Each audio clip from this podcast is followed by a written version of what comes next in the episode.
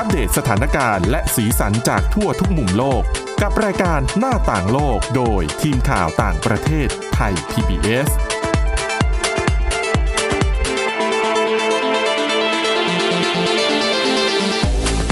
สวัสดีค่ะคุณผู้ฟังต้อนรับเข้าสู่รายการหน้าต่างโลกค่ะ ก็ เช่นเคยนะคะ ทุกวันจันทร์เราก็จะมาสู่เนื้อหาสาระที่จะเน้นหนักไปที่ประเทศในแถบอาเซียนมากเป็นพิเศษนะคะสำหรับวันนี้ก็เช่นเดียวกันค่ะ แล้วก็จะมีเรื่องราวเกี่ยวกับการจัดอันดับนะคะเออหนังสือเดินทางที่ทรงอิทธิพลที่สุดในโลก ปรากฏว่าปีนี้ค่ะหนึ่งในสมาชิกอาเซียนของเราติดอันดับหนึ่งด้วยนะ เดี๋ยวเราจะมาติดตามกันว่ามีประเทศไหนบ้างนะคะสำหรับวันนี้นะคะ พบกับคุณ ชลันทรโยธาสมุทรค่ะ และดิฉันสวรักษ์จากวิวัฒนาคุณค่ะ วันนี้คุณชลันทรก็มีเรื่องราวที่น่าสนใจเกี่ยวกับอาเซียนมาด้วย จะชวนคุณผู้ฟังคุยเรื่องค่ะละคร แต่ก็อ่าฮะหลาย ๆ คนพูดถึงละครอาจจะนึกถึงความบันเทิงอย่างค่ะเดียวนะคะ แต่ว่าวันนี้จะชวนคุยเรื่องละครที่เกี่ยวข้องกับประเทศเพื่อนบ้านของเราคือเมียนมา ค่ะ แล้วก็ เป็นละครที่สร้างแล้วก็ออกฉายในช่วงที่เมียนมาประสบปัญหา ก็คือช่วงทางนี้แหกาละรเมืองใช่ค่ะแล้วมันส่งผลกระทบต่อละครไทยยังไง หรือว่าอุตสาหกรรมเมียนมาอย่างไรค่ะพอดีได้มีโอกาสไปสัมภาษณ์ผู้กำกับละครน่ะนะคะ ละครเรื่องนี้คือ จากเจ้าพระยาสู่อิราวดี ซึ่งเป็นละครย้อนประวัติศาสตร์ขณะนี้กำลังฉายอยู่ที่ทางช่องไทย PBS นะคะ วันเสาร์อาทิตย์ทุกค่ะช่วง ประมาณสามทุ่มนะคะ แล้วก็ค่ะหรือไม่ก็คุณผู้ฟังติดตามได้ที่ w w w วิภาเป็นช่องอ่าวิภาของเราสามารถชมผ่านออนไลน์ได้ แต่ว่าค่ะ จะถามว่าทำไมชวนมาคุยเรื่องนี้นะคะ เพราะว่า ละครเรื่องเนี้ยค่ะเอ่อเริ่มถ่ายทำ โดยเป้าหมายการถ่ายทำเนี่ยก็ได้ค่ะคุยกับคุณผู้กำกับชาติชายเกตนัทนะคะว่าอ๋อคู่กำกับนี่คือเป็นคนไทยเหรอะคะคนไทยค่ะอืมเขาบอกว่าต้องการสร้างละครให้มองไปนอกเหนือจากความขัดแย้งไทยเมียนมา เพราะว่าหลาย ๆ คนถ้าพูดค่ะถึงไทยเมียนมา ย้อนไปในบทเรียนการศึกษาเราก็จะพูดถึง การทำสงครามระหว่างสองประเทศนะคะ แต่ว่าเนื้อหาในละครต้องการพูดไปถึงความสัมพันธ์ของคนค่ะสองชาติที่ มองมองไปแล้วก็มีอะไรมากกว่าแค่เพียงการประเทศคู่สงครามหรือประเทศอืมริมชายแดนนะคะอันนี้ก็เป็นเป้าหมายในการค่ะต้องการสื่อสารแต่ว่า การทำละครเนี่ยเขาก็เริ่มถ่ายทำกันตั้งแต่ช่วงปี 2020 นะคะ เมื่อสองสองปีอ่าก็หลังจากมีโควิดระบาดใหม่ๆ ใช่ค่ะอ๋อก็ค่ะเป็นช่วงที่แล้วก็เนื่องจากเป็นเรื่องของเมียนมาก็มีนักแสดงสองคน เป็นมา เป็นนักแสดงหลักนะคะ คือดาวก็เป็นค่ะศิลปินดังของเมียนมา แล้วก็นินตเวยูอ่องเป็นมิสยูนิเว r ร์สเมียนมาปีค่ะ2018 นะคะ ก็สองค่ะคนนี้เป็นตัวละครหลักเมียนมาที่มาแสดง แต่ว่าอย่างหลังเริ่มจากถ่ายทำไม่นานเนี่ย นอกจากเผชิญปัญหาโควิดค่ะ -19 ถ่ายทำมาช่วงปลายปี 2020 ไม่ค่ะมีใครคิดเลยว่าจะเกิดรัฐประอ๋หาอรใช่ที่เมียนมา ใช่ค่ะค่ะ หนึ่งกุมภาพันธ์สองศูนย์สองหนึ่งค่ะ เออนะคะ ก็ตอนนั้นเนี่ยนักแสดงก็มาอยู่เมืองไทยแล้วแล้วก็ค่ะทั้งสองคนก็รับทราบข่าวสารนะคะค่ะการประท้วงที่เกิดขึ้น การปราบปรามผู้ประท้วงที่เกิดขึ้นที่เมียนมาค่ะ แล้วก็ถือเป็นเรื่องปกติที่คนไทยในคนเมียนมาในไทยอืมรวมทั้งนักแสดงสองท่านเนี่ยค่ะก็ออกไปเคลื่อนไหวทางการเมืองนะคะ ออกไปค่ะประท้วงหน้า UN บ้างหรือว่าค่ะแสดงสัญญลักษณ์ต่อต้านรัฐประหารผ่าน Facebook เขาซึ่งมีค่ะผู้ติดตามก็ค่อนข้างเยอะนะคะ เพราะว่าถือว่าเป็นคนดังในเมียนมาเลยทีเดียว โดยเฉพาะนักแสดงชายอย่างดาวค่ะศิลปินชื่อดังเนี่ยก็ออกมาแถลงตลอดเวลานะคะต่อค่ะสถานการณ์ที่เกิดขึ้นอืมทีนี้ผลกระทบมันเกิดขึ้นอย่างไรก็น่าสนใจนะคะ เพราะว่าหลังจากเขาเคลื่อนไหวไป ไม่นาน 3 เมษายนในช่วงเดียวกับที่รัฐบาลทหารเมียนมา ออกประกาศจับค่ะดาราศิลปินนักแสดงจำนวนมากนะคะ 3 เมษายน ก็มีหมายจับนินตัวยูอ่องอืมอ่านักแสดงผู้หญิงเมียนมาค่ะนะคะ แล้วก็อีกแค่หนึ่งสัปดาห์ถัดมา ก็มีหมายจับดาวที่ในข้อหาคล้าย ๆ กันก็คือ ข้อหายุยงปลุกปั่น ใช้ช่องทางสื่อโซเชียลมีเดียแล้วก็ให้การสนับสนุนกลุ่มต่อต้านรัฐประหารค่ะก็เป็นข้อหาคล้ายๆกับที่นักแสดงศิลปินในเมียนมาต้องเผชิญหลายร้อยคนอืมไม่ว่าจะเป็นป่ายตาคนนะคะค่ะก็ตอนนี้ก็ถูกตัดสินจำคุกจำคุกสามไปแล้วปีนะคะอืมค่ะซึ่งทั้งสองคนไม่เพียงกลับประเทศไม่ได้ค่ะ ละครเราที่ตั้งเป้าว่าจะไปฉายเชื่อมสัมพันธ์สองประเทศก็ค่ะไปฉายไม่ได้นะคะเพราะว่าค่ะมีกฎหมายมาว่าค่ะไม่ไม่ไม่ให้นักแสดงที่ถูกจับหรือถูกหมายจับเนี่ยค่ะไปโผล่ในหน้าจอของเมียนมาอ่าอันนี้ค่ะก็เป็นกฎหมาย ที่ค่อนข้างชัดเจนทีนี้ ดิฉันก็เลยได้พูดคุยกับผู้กำกับคุณชาติชายเกียรตินัทว่า เอ๊ะ สถานการณ์นี้แม้ว่าตัวละตัวละครเราเนี่ยไม่ได้มีเป้าหมาย เพื่อที่จะแบบเคลื่อนไหวทางการเมืองค่ะอะไรใดๆทั้งสิ้น แต่ว่า ด้วยสถานการณ์ที่เกิดขึ้นอืมก็ไม่สามารถหลีกเลี่ยงได้ ก็ได้พูดคุยนะคะ ว่า เอ๊ะ สถานการณ์ที่เกิดขึ้นสถานการณ์ในการเมืองในเมียนมาเนี่ย ส่งผลกระทบต่อการทำละครหรือการหรือการเอ่อถ่ายทำละครอย่างไรในช่วงที่ถ่ายทำนะคะอ่าค่ะ ผมก็ต้องบอกว่าอ่า ถึงแม้ว่ามันจะออนแอร์ไม่ได้นะครับแล้วก็ถึงแม้ว่ามันจะไม่ได้มีอะไรที่จะไปกระทบกระทั่งใคร แต่สิ่งที่สำคัญที่สุดผมคิดว่าทั้งสองฝ่ายในประเทศเมียนมานะครับคุณดูได้ มีน้องหลายคุณดูได้นะครับแล้วก็ประชาชน NUG คุณดูได้นะครับเพราะว่าสิ่งที่สำคัญที่สุดคือเรากำลังจะบอกว่าเราคือมนุษย์ฮะแล้วก็ศักดิ์ศรีของความเป็นมนุษย์เนี่ยเป็นสิ่งที่สูงค่านะฮะ ศักดิ์ศรีความเป็นมนุษย์เนี่ยมันจะทำให้เราเนี่ยคืออยากจะหยิบเพลงของจอห์นเลนนอนที่บอก มันไม่มีหรอกสวรรค์ข้างบนนะแล้วก็ไม่มีหรอกนรกเบื้องล่าง เรามีแค่เราและเรากันและกันตรงเนี้ย ในผืนดินนี้ ตรงนี้คือสิ่งที่สำคัญที่สุดนะฮะไม่ว่าใครจะทำอะไร ไม่ว่าคุณจะยืนอยู่ตรงไหนนะฮะแต่ที่สำคัญที่สุดคือว่าเราเนี่ยจะอยู่ร่วมกันแบบพี่น้อง นะฮะแล้วก็จะอยู่ร่วมกันด้วยความเข้าใจกันและให้กันและกันนะฮะไม่ใช่แค่ให้อย่างเดียวรับ รู้จักที่จะรับและก็รู้จักที่จะให้ และรู้จักที่จะรักอย่างแท้จริงนะฮะถ้าเราปัสจากตรงเนี้ยเราจะไม่สามารถที่จะ เหลืออะไรได้เลย เราจะไม่เหลือศาสนาที่เรารัก เราจะไม่เหลือพระเจ้านะฮะเราเราจะลืมความเป็นมนุษย์ ซึ่งมันเป็นที่สิ่งที่ สูงค่าที่สุดนะฮะผมก็เลยอยากจะฝากบอกว่าก็ดูนะครับ ไม่ว่าคุณจะอยู่ฝั่งไหน เพราะผมเชื่อว่าคุณเอนจอยได้หมด และที่สำคัญก็คือว่าลองตามตัวละครเหล่านี้ไป แล้วอาจจะเจออะไรบางอย่าง สิ่งที่เจอผมบอกได้เลยว่าเป็นสิ่งเป็นสิ่งที่เล่าซ้ำๆกันมาในประวัติศาสตร์ แล้วก็เป็นสิ่งที่ไม่ว่าจะเป็นละครกรีก หรือพระภัยมณี หรือว่าดิสนีย์หรือว่ามาเวลก็พูดในสิ่งเดียวกันนะฮะ คือท้ายที่สุดเอ่อประเทศหรือดินแดนใดเนี่ยสิ่งที่สำคัญที่สุดคือประชาชน ผู้กำกับชาติชายก็เล่าให้ฟังนะคะว่า ที่ค่อนข้างลำบากในช่วงการถ่ายทำก็นอกจากเพราะว่า ดารานักแสดงเขามีความรู้สึกชัดเจนรุนแรงมากในการออกมาเรียกร้องประเด็นค่ะหรือว่าเป็นห่วงเพื่อนที่อยู่ที่เมียนมาอืมความยากลำบากก็คือเอ๊ะ จะพูดคุยยังไงให้เขาอ๋อสบายใจลงค่ะสามารถถ่ายทำได้ เพราะว่าค่ะช่วงนั้นดิฉันก็ไปไล่ดูไทม์ไลน์ของของดาราทั้งสองท่านก็อืมมีความรู้สึกกังวลเครียด หรือว่าในช่วงที่เขามาสัมภาษณ์กับไทยพีบีก็ถึงกับร้องไห้นะคะถึงสถานการณ์ที่เกิดขึ้นในเมียนมาพ่วงกับบอกว่าค่อนข้างกระทบเหมือนกัน แต่ว่าทั้งสองคนเนี่ยก็มีความเป็น professional ในการอืมถ่ายทำแต่ว่า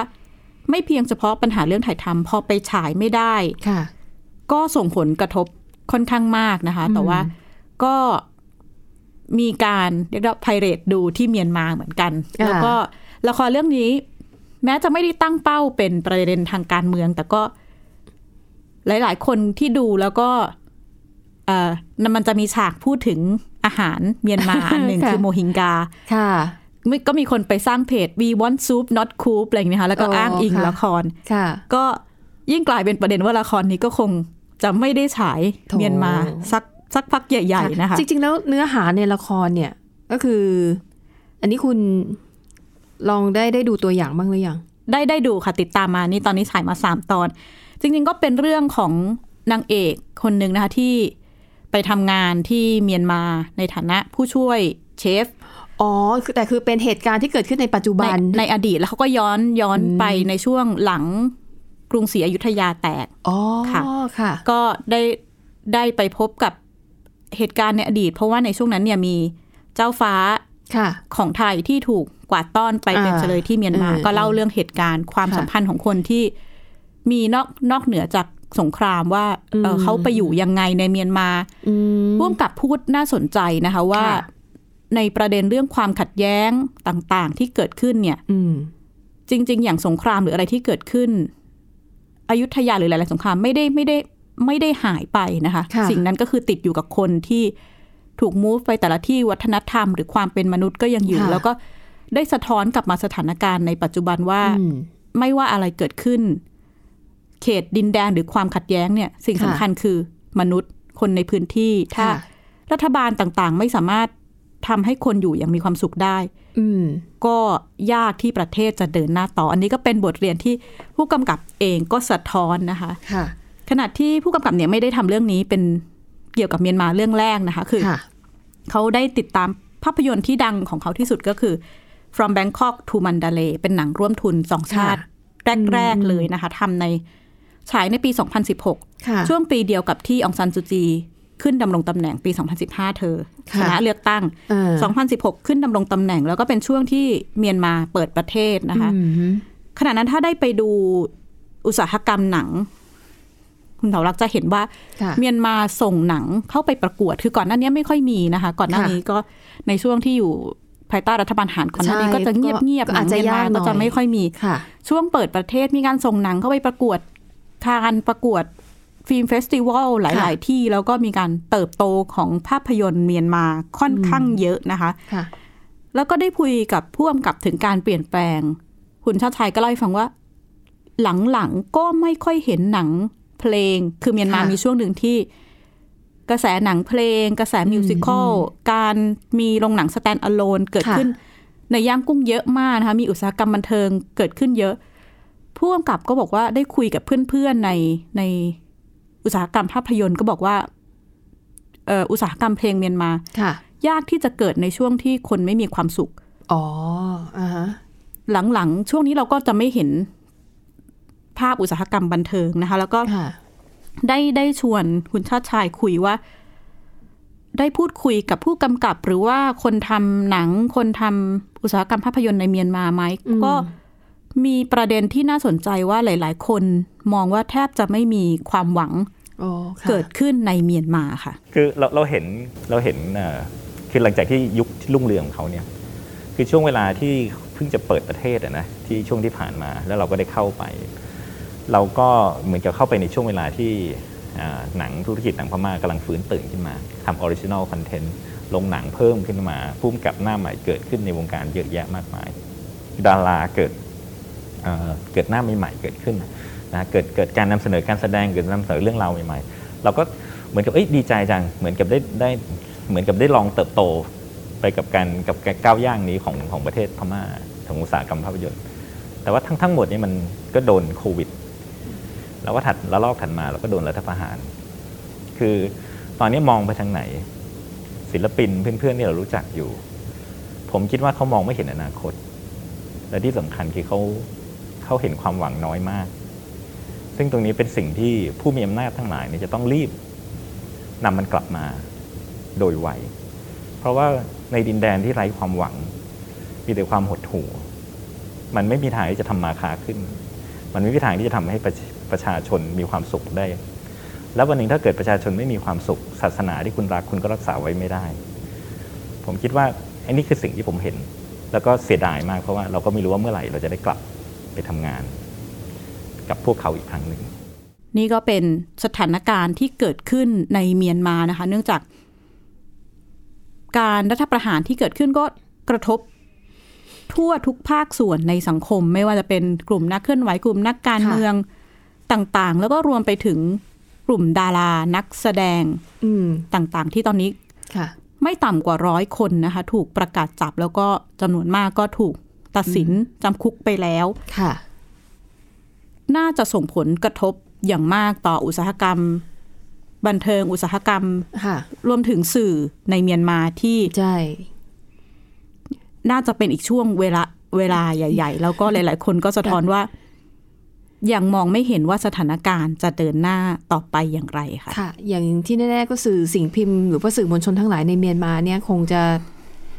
งจะต้องถูกกดขี่อย่างเงี้ยไปอีกนานแหละคงเรื่องของเสรีภาพในการนำเสนอข่าวคงไม่ต้องพูดถึงนะคะ เพราะที่แน่ๆตอนนี้เนี่ยพวกบรรดาบรรณาธิการของสำนักข่าวหลาย ๆ แห่งในเมียนมาก็คือ ใครหนีออกนอกประเทศได้เนี่ยเขาก็หนีออกกันมาหมดแล้วค่ะนะคะ แม้แต่ในแบบชื่อดังอย่างป่ายทาคนนี่ก็ค่ะคืออะถูกจำคุกไปแล้วใช่ไหมค่ะ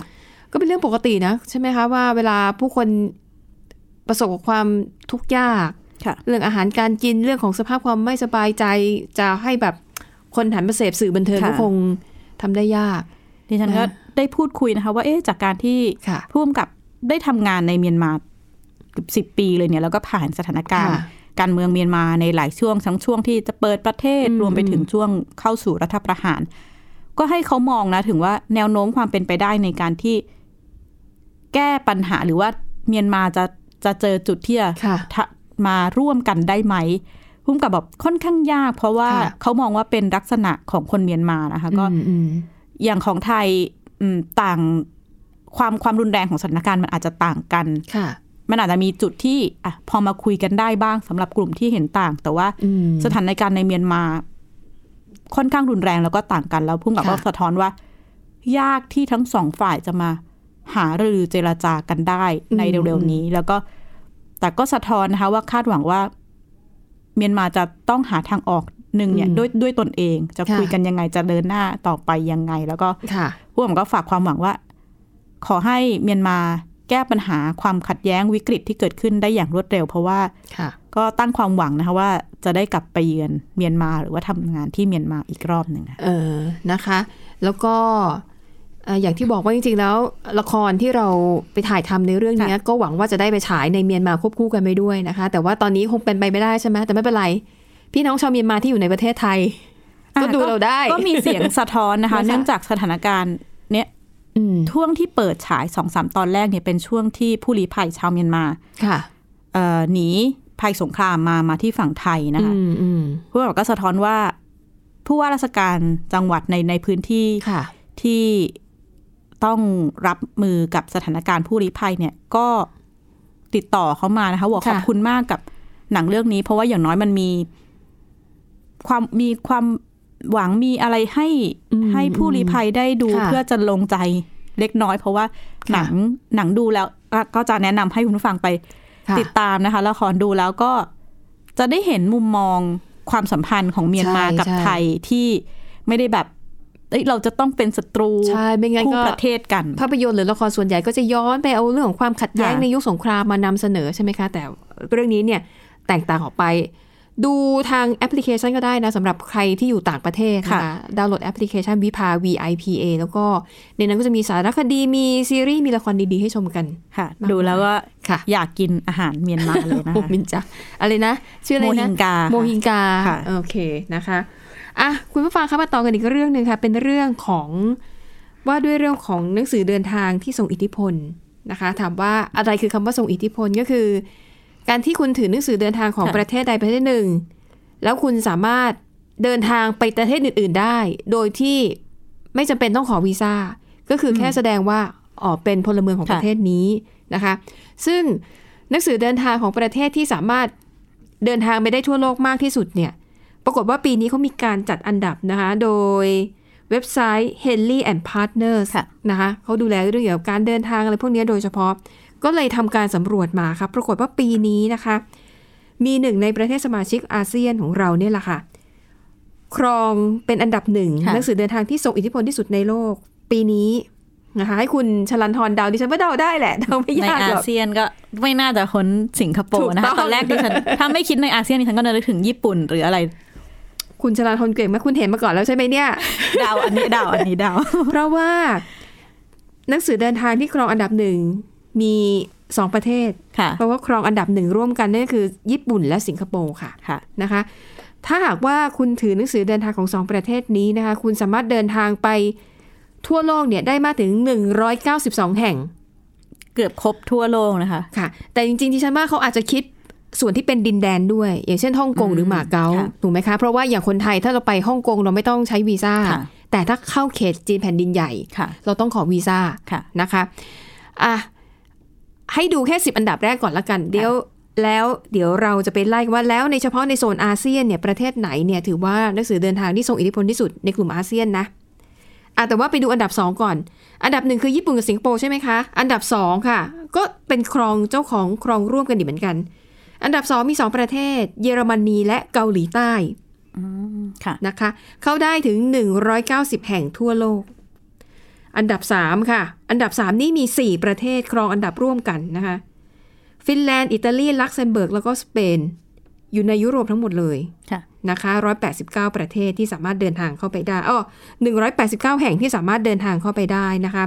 ส่วนอันดับ 4 เนี่ยมี 5 ประเทศนะคะ ออสเตรเลีย เดนมาร์ก ฝรั่งเศส เนเธอร์แลนด์ สวีเดน แล้วก็ไอร์แลนด์ ขออภัยแค่สวีเดนนะคะค่ะก็คือเป็นยุโรปอีกเหมือนกันนะคะส่วนอันดับ 5 มี 2 ประเทศค่ะ คือไอร์แลนด์และโปรตุเกส อันดับ 6 โอ้โห อันดับ 6 มี 6 ประเทศนะคะค่ะเบลเยียม นิวซีแลนด์ นอร์เวย์ สวิตเซอร์แลนด์อ่าสหราชอาณาจักร สหรัฐอเมริกา ก็เกือบทั้งหมดอยู่ในยุโรปเช่นเดียวกัน อันดับ 7 8 9 10เนี่ย ดิฉันดูคร่าวๆแล้วเนี่ย ยุโรปเกือบทั้งหมด นะคะทีนี้มาดูในโซนของอาเซียนค่ะให้คุณชลันทรทายอีกรอบไหมว่าถ้ารองลงมาจากสิงคโปร์คุณคิดว่าหนังสือเดินทางของประเทศไหนในอาเซียนที่ทรงอิทธิพลที่สุด มาเลเซียเหรอคะเก่งมาก ใช่แล้วค่ะ มาเลเซียอยู่อันดับ 12 ของโลก และไทยอยู่ตรงไหนคะคุณสาวรักษ์ไทยเดี๋ยวค่อยๆไล่อ๋อโอเคโอเคดี๋ยวเฉลยเลยเดี๋ยวไม่ตื่นเต้นนะคะ ถือว่าสถิติดีนะมาเลเซีย อันดับ 12 สิงคโปร์อันดับหนึ่งมาเลเซียอันดับ 12 ใช่ไหมคะค่ะ อันดับต่อไป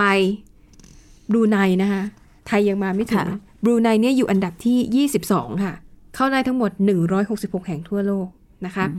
อันดับ 4 ประเทศไทย แต่จะบอกว่า ranking เนี่ยห่างมากค่ะ อันดับหนึ่งสิงคโปร์ใช่ไหมของอาเซียนนะอันดับหนึ่งสิงคโปร์อันดับสองมาเลเซียอันดับสามบรูไนใช่ไหมคะอันดับสี่อะ เราอะอยู่ที่อันดับหกสิบห้าคนไปห่างกลมากกลางกลางค่อนมาไกลเหมือนกันนะคะ ค่ะ แล้วเดี๋ยวจะไปเทียบให้ดูว่าอันดับ 65 เนี่ย มี 4 อันดับร่วมค่ะ จะได้รู้ว่าสถานะของไทยเราเนี่ยเทียบเท่ากับประเทศไหนบ้างนะคะ นอกจากประเทศไทยที่อยู่อันดับ 65 นะคะ ยังมีประเทศซาอุดิอาระเบีย เบลารุส แล้วก็โบลิเวียโอ เคเราเท่ากับเบลารุสเลยนะคะ อันอันนี้อันนี้ดีหรือเขาวัดไม่ดีอันนี้เขาวัดก่อนหรือหลังประท้วงคะเนี่ย ประท้วงหมายถึงในไทยใช่ไหมเบลารุสค่ะ อ๋อเออในรายงานนี้เขาไม่ได้ค่ะระบุไว้นะคะ แต่คิดว่าน่าจะวัดหลังนะค่ะเพราะว่าถ้ายึดบอกว่าเป็นทรงอิทธิพลที่สุดของปีนี้อ๋อแสดงว่าน่าจะเริ่มทำช่วงปลายปลายๆปีนะคะอะประเทศไทยอันดับ4ของอาเซียนนะ แต่ว่าอันดับที่65ของโลกนะคะ ถัดมาจากไทย อินโดนีเซียค่ะ ก็อันดับไกลเหมือนกันอยุน72เนี่ยค่ะ แล้วประเทศที่อยู่อันดับ72มี3ประเทศนะ อินโดนีเซีย ตูนิเซีย และก็แซมเบีย อันนี้เริ่มไม่ค่อยสถานะเริ่มเข้าค่ะใกล้แบบแอฟริกาบางค่ะประเทศแล้วนะคะ ถัดจากอินโดนีเซียค่ะ คือฟิลิปปินส์ฟิลิปปินส์อยู่อันดับที่ 77 77 มี 2 ประเทศ นอกจากฟิลิปปินส์แล้วก็คือประเทศกาบูเวร์ดี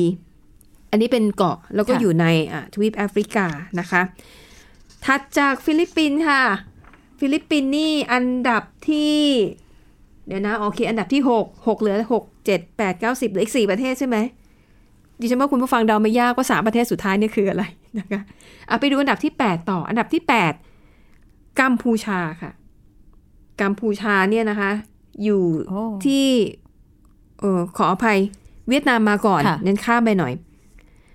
เวียดนามเนี่ยอยู่อันดับที่อยู่อันดับที่ 89 ของโลกนะคะค่ะแล้วก็กลุ่มนี้เนี่ยมี 4 ประเทศ แล้วก็อยู่ในแอฟริกาหมดเลย เทียบเท่ากับสาธารณรัฐกินี มาลี แล้วก็โตโกค่ะอันนี้ในส่วนของเวียดนามนะคะอันดับที่ 89 ถัดมาคือกัมกัมพูชาค่ะอันดับที่ 90 นะคะค่ะกัมพูชาเนี่ยพาสปอร์ตของกัมพูชานะคะเดินทางเข้าทั่วโลกได้เนี่ย53 แห่ง แล้วก็ สถานะเทียบเท่ากับประเทศภูฏาน สาธารณรัฐชาดในแอฟริกานะคะ เกาะโคโมโร แล้วก็ประเทศไนเจอร์ในแอฟริกาเช่นเดียวกันนะคะ ส่วนเมื่อกี้อะไรนะกัมพูชาแล้วใช่ไหมคะกัมพูชาอันดับ 8 อันดับ 9 ค่ะลาวลาวอยู่อันที่อันดับ 93 ของโลกนะคะ เทียบเท่ากับประเทศแองโกลาแล้วก็แคเมรูนอืมอันดับสุดท้ายเมียนมา ถูกต้อง เมียนมานี่อยู่ที่อันดับ 97 ของโลกนะคะ ซึ่งแรงกิ้งที่เขาจัดทั้งหมดเนี่ย